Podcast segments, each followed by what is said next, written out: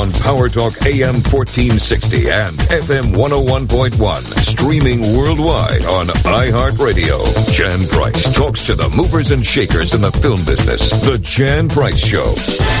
You're listening to the Jan Price Show, and today my guest is award-winning cinematographer Adrian Peng Correia. Did I get it right? Adrian. Okay, great. Perfect. Thank you. Thank you. Wow. You've got a fascinating backstory. I loved reading about your father and your mother. Can you tell us a little bit about that uh, for our audience because it really is fascinating and it it created who you are today and why you're doing what you do. So I think that's really important and very key uh, to why you became a cinematographer. Can you tell us a little bit about each of your parents? Well, my parents were kind of like polar opposites. You know, my my father was a very uh, insular kind of reserved person who was a tinkerer and kind of a master of all trades. Um, he was the kind of person who could like find out how to put in a toilet main on a weekend and have it done by Monday. And uh, he was very resourceful in, in, in that way. And my mother was the complete opposite. She was, grew up in a small village called Prey in northern Thailand uh, without basically anything, um, not even running water. And, uh, you know, she was, and of a person who's kind of born out of that life, she, you know, was resourceful in different kinds of ways. She was a very resilient person, but she also had this kind of, uh, joie de vivre about her in terms of, uh, she was, had this kind of marvelous effervescence about her and she kind of wore her emotions on her sleeve.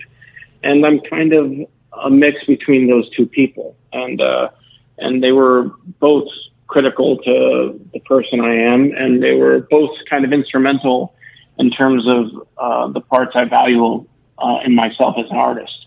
You know, whether it means the technical kind of side of cinematography and photography, or is it the uh, the, the kind of artistic expression and and the natural kind of emotional quotient that comes with being an artist is definitely something that comes from my mother. So you know, it's a, it's a healthy balance between them that kind of informs who I am today. And, and where did you grow up? Uh, we grew up in a small uh, middle class town in Connecticut, uh, right along the shore called Milford. Uh, my mm-hmm. father uh, met my mother during the Vietnam War and then brought her over here. Um, and it was a it was a you know it, a, it was a kind of quiet, modest existence for a long time. We never went on vacations or anything, but you know, the one thing we could afford to do as a family was go to the movies, and it was something that was uh, kind of it was we never got to go anywhere, but we always got to go somewhere because of the movies. Mm. So in that way, it always became a really specific and important release to everybody. And everybody in the family has very different personalities. So everybody would kind of bring certain things to the fore. My father was a big science fiction and fantasy guy. My mother loved visceral movies because she couldn't speak English very well. So horror films and monster movies really appealed to her. My brother Michael was uh, uh, really big into kung fu and, and action movies, and my brother Anthony was into like more kind of gritty, uh, like uh, rough fare, like the Warriors and stuff like that. So I kind of got the basis for all my film education from this really eclectic group of uh, strange people that were the Correias. So, you know, it was it was it was it was kind of it was kind of that my entire life, and and it still informs me today because I love, I kind of love everything. I kind of, I kind of watch everything. So. And how did that lead you to become a cinematographer? Well, it was it was funny. It's something I kind of denied myself, you know, you know for a long time because it was uh, it was something where I um, my father wanted me to be an engineer, and I was studying to be an engineer at the University of Connecticut, which was a you know, a good practical career that my father thought was good because I would make a lot of money and I had good security. And after three years of trying to be an engineer, I still didn't know what an engineer did.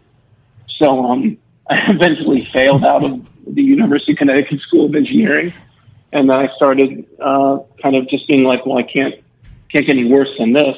So let me just try and find out what I like to do. And I started studying history and sociology and doing very well, but senior year, uh, junior year in, in, in University of Connecticut, there were these classes on filmmaking. And uh, with this professor, Bob Smith, and I started to take them, and I kind of reacquainted myself, not just with my love of movies and appreciation for them, but kind of the critical way to look at them and think of them as, as pieces of art and something that were made by human beings as opposed to just something mythical on a screen. And then my history professor, who I was very close friends with, was, was a huge foreign film advocate. So he would tell me movies to watch, and I would go and rent them from the local video store, and and that kind of became my next level of understanding and learning about film was foreign film from Bob Asher and old classic Hollywood stuff from Bob Smith, and then slowly over the course of that, photography, still photography, which is a big uh, passion of mine, came back to me, and then something really critical happened when I was uh, 21. Uh, 20 right around there was my mother uh, got diagnosed with uh, with cancer, and and then I graduated because they wanted me to kind of finish school, and then I basically just waited because my mother was uh, terminal, and I was trying to take care of her as best I could with my brothers and my dad, and and then when she died when she was 53, um, I was 24, and the first thing I could think of was the fact that if I died when my mother died, uh, my life is essentially half over. So what do I want to do? And um, I saw a documentary called Visions of Light about the history of cinematography. And I became obsessed with cinematography at that point. I said, I owe it not just to my mom and, but to myself to live the life I want to live. So I, I went for it as hard as I could. What a wonderful story. You know, taking something that is potentially very tragic and, and, uh, looking at it and, uh, learning an, a, a, wonderful life lesson. So, what a gift! What a gift! I mean, we don't always look at death as a gift, but it was a gift. Your mother gave you a gift. It was her last bit of direction to me in many ways, and um, so and she's watching over you, I'm sure, every day what, what you're doing. So how did you break into this field? It's one thing to decide that cinematography is what you want to, first, first of all, I love cinematography. I, without cinematography, I mean, obviously there's no movie, but some movies, uh, the cinematography just comes off the screen and uh, and and you're really paying attention to every you know everything in i have been watching The Crown lately. I've uh, been binge watching shows this summer all about England. I don't know why, but I have.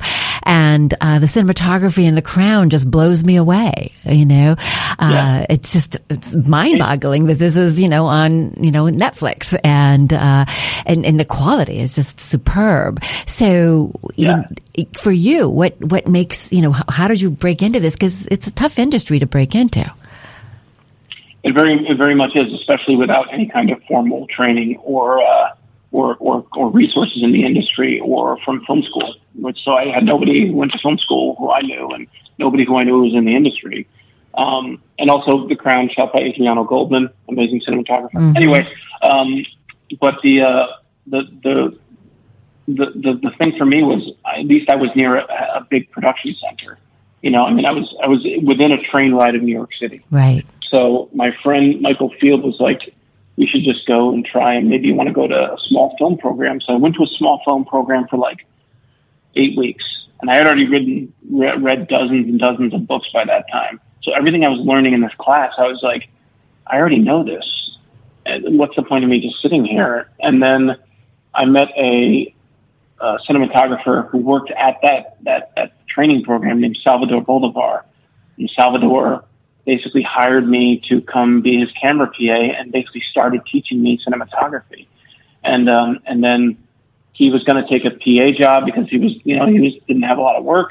And then he said, "Do you want it? I could get whatever jobs I could get."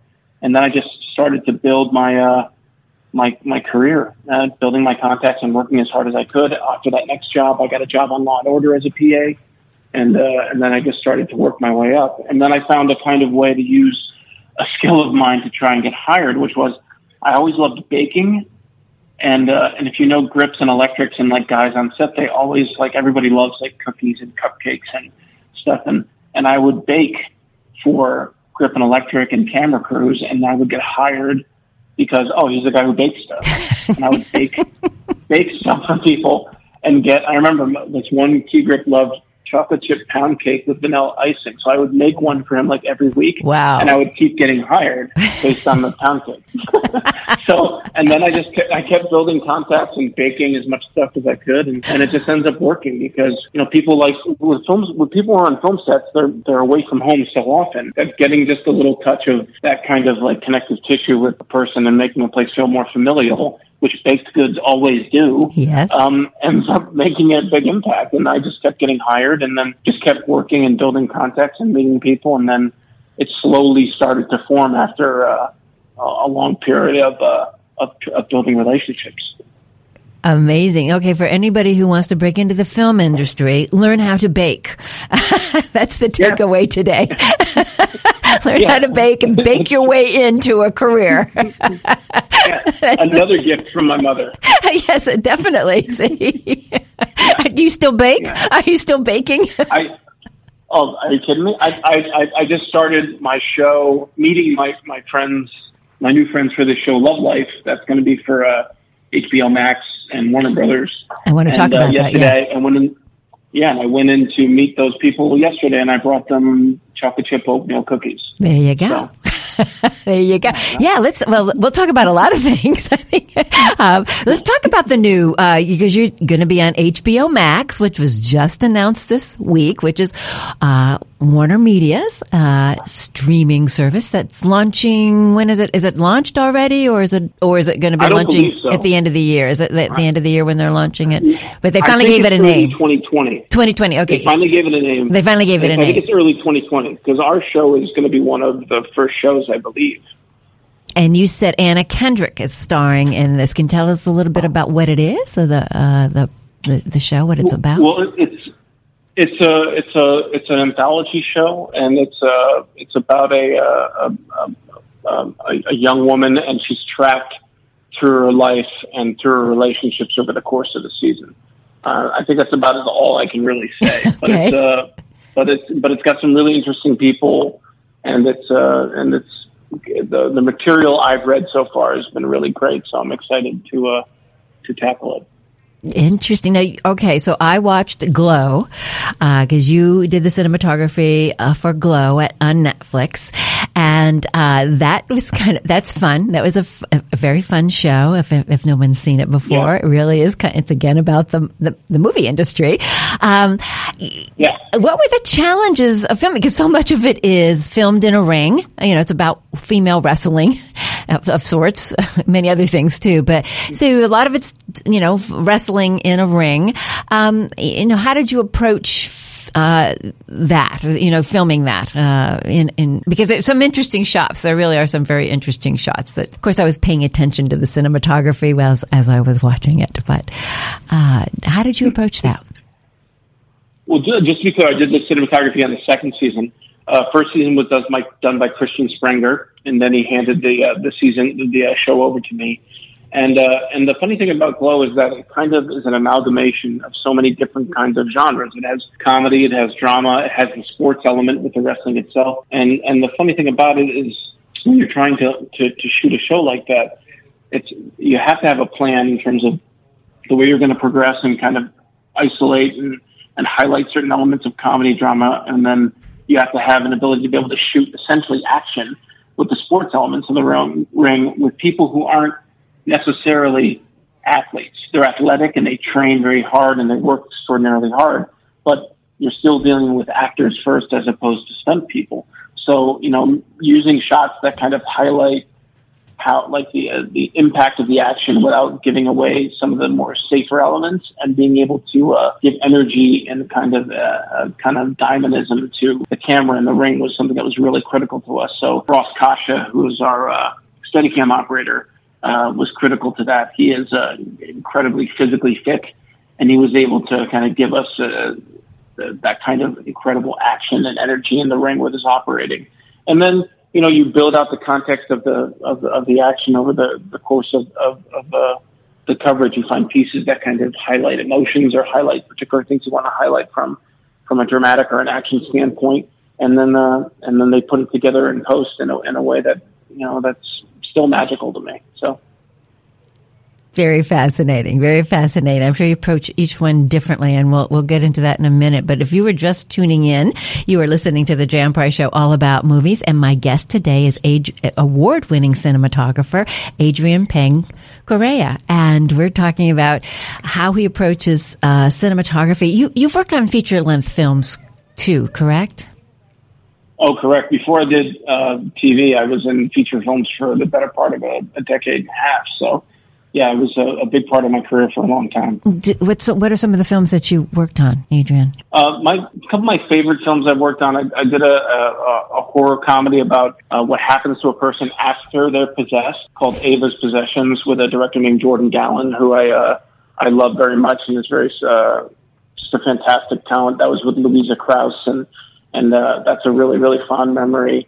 And then there's another film that I did called Night Owls with uh, Adam Pally and Rosa Salazar and Tony Hale, and that's about uh, essentially the moment. If you remember the moment from the, the apartment when Shirley MacLaine kind of overdoses and Jack Lemmon has to keep her up mm-hmm. uh, so that she yes. doesn't OD. Right. Uh, that's basically the premise. That small premise is kind of ballooned into this story about a, a, a young woman who uh, takes a young man to a house and then she tries to kill herself, and the, the guy has to keep her up over the course of an entire night. And it's basically just two people in a house talking for 90 minutes, but uh, from a comedic and and artistic standpoint, it's one of the most satisfying things I've ever done. It's still one of my favorite projects. So.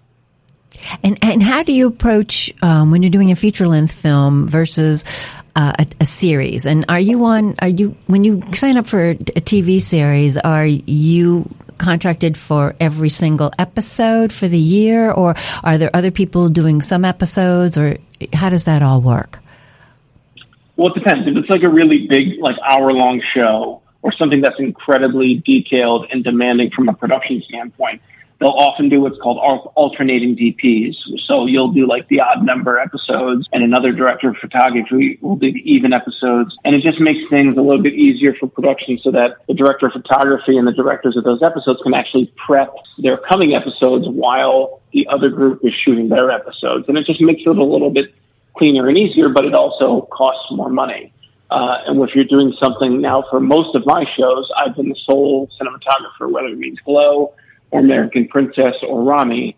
uh, I was there every day all season, and and that's a little bit more uh, difficult. But it also allows you to have full control over the course of the season. And, and productions like having cinematographers there because they're the steady hand. They're the person who's there every day, and they can be able to uh, shepherd new directors who come in and maintain the vision of the creators. So, in that regard, those are the the, the differences. Uh, when it comes to shooting feature films, you know, the thing about feature films is that you're not beholden to a clock if it's network or if it's a specific time limit uh, for a show, if it's a 30 or a 60 uh, minute show. And then, uh, so you, so it, when you do TV, a lot of times, especially with comedies, you have to make sure that you cover yourself in terms of the edit so that they can cut away lines that they don't think are funny or working, or that they can shave the, the, the show down with coverage to be able to fit into a time frame. With features, you really aren't limited in that regard. You can have the freedom to be able to not cover something if you want and tell things simply with one piece of coverage or one shot, or you can allow yourself to uh, to to to have a little bit more freedom in terms of the way you visually express something. You know, certain shows will allow you if they're like a single camera show like Fargo on FX. You know, that's a single camera. Those are very specific shots that can only be done one camera at a time. And then you have shows like Glow where they want to be able to cut any couple of lines and there is such a huge ensemble you need to cover to make sure that you can get everybody's story told. And in that regard, you know, Glow relies a little bit more on the coverage to be able to not only maintain its t- timing, but also to be able to tell particular stories, give particular stories more weight in the edit if they feel like the show needs to shift in some regard. And features have a lot more freedom to be able to determine their world in terms of the edit, in terms of the running time. It's a, it's that's it's a little bit more of a different animal in that regard. When you're working, who, who are you working mostly with the director? Is he the one who's uh, directing you as far as what kind of shots he wants, or do you have? Uh, I mean, I'm sure I know you're working with the director, but you, do you have a lot of autonomy and input about what you think the shot should be? Yeah, I mean, like if you're, uh, it really does depend on the relationship that you have uh, with your director, and or and if you're in TV with your creators And uh, that that's another big difference between film and television is the fact that you know in, in the in in the in feature films directors are the are the ones who have the singular vision. If they're you're making their film, and uh, and in that regard, it's a much more collaborative process. But there it depends also depends on the people. You know, certain directors have Uh, complete technical mastery of, of everything the camera does and have very specific ideas about how to move camera and use it. And other directors who are, are much more concerned that the cinematographer is able to interpret the visual language of the film and they're more concerned about the, the mechanics of the human drama and performance. So it really does depend on who you want to deal with. When it comes to TV, you know, directors who come in and work in TV, they have to deliver the show to the production company and the creators. And if they don't give the creators and the production company those the things they need to tell the story in the ways that they want to, then those directors sometimes don't get asked back to come back and direct again. So it's you know, and and they and the creators and the writers have that kind of power in television. So it is a very different animal for a cinematographer to work with a director on a feature film and then and then and then beholden to them and their vision and then turn that around into television and know that the director is an important part of it. But at the end of the day, you know, the, the creator and the writers have great sway over the power of the way the material is interpreted. Do you have a preference between the two? Do you prefer uh, television over uh, feature film or or not? I um my main thing is that I want to tell stories and I, and the and wherever the best material is, wherever the best stories are being told, that's where I want to be. So if I can get a script as good as Ava's Possessions or Night Owls and tell that story on film and in a feature, amazing. If I'm working in television and the script, like Ramy, has great possibility for social significance and to bring a uh, kind of a, the realization of a family and and the, and a, and a religion and people that really haven't been seen that much on TV, then that's an amazing opportunity as well. I don't really particularly have a preference, but I just want to know that I'm telling stories well and importantly, and that people frankly get to see them. It's great to be able to tell stories on film, but if nobody sees your stuff, you know, it does. You do want you at the end of the day, you do want the material you're doing to be seen by people. You want it to have effect on people's lives, like the the effect it had on me for so many years when I was a young person. I think about those films and the, the impact they had on me, and and I would love to have that kind of impact. You know, like I still think about how important shows like All in the Family or MASH were to me when I was younger, and I think about the way uh, movies like uh, Back to the Future and, and, and Jaws when I first saw it in uh, in a, in a drive-in when I was six years old. You know, I mean, it makes. I just want it to be impactful, whatever the story is, whether it's something terrifying and unreal and fantastical, or if it's something dramatic and completely human and reality based. I just want to be part of those kind of stories. Yeah, I, I, I totally understand and I totally agree with you. Do you do you uh, get things that you turn down? Oh yeah, of course. Yeah, of course you do. I mean, I, there's countless times where I've read scripts and I'd be like, I'm not sure if this is for me. And then it goes and wins an award at some film festival, and you're just like, duh. But um, but you know that that happens, and like it's it's funny. Like usually, I have a friend, uh, Stacia, who always tells me that she's like, you know, things happen for a reason, and then uh, out, out of the blue, whenever I feel like maybe I'm making the wrong choice, something ends up opening. And and I can tell you right now, like when you work in film and you really love it, the experience is always amazing because the people are usually pretty great, and uh, at least that's been my experience. And um, and I wouldn't trade any film experience I've ever had. It's um, it's incredible, and it's uh, and it really is. Uh, whenever I think about it, I think about how thankful I am for the fulfillment of being able to live this kind of life because it really is amazing. It's wonderful. Uh, it's such a pleasure having you on the show. I love talking to people who are excited and passionate about what they do, and it's obvious that you are. So I really appreciate you taking the time to be on the show today. If you have just been tuning in, or if you just at the end, my guest today has been a uh, award-winning cinematographer Adrian Peng Correia, and uh, we are talking about his career in cinematography. If you have time, go to the Jan Price Show, all about movies, and check out any archive shows that you may have missed and uh, listen to the Price Movie Minutes and also check out iHeart's podcast channel to listen to past shows. On Power Talk AM 1460 and FM 101.1, streaming worldwide on iHeartRadio. Jan Price talks to the movers and shakers in the film business. The Jan Price Show. The Osio Theater in downtown Monterey is now open every day, showing independent and foreign films. The Osio Theater has new concession offerings, including beer, wine, hard cider, and their homemade lush slush. You can now schedule private event screenings for community charity events, birthdays, anniversaries, or just a fun gathering of friends. For more information, visit the Osio Theater online at osiotheater.com.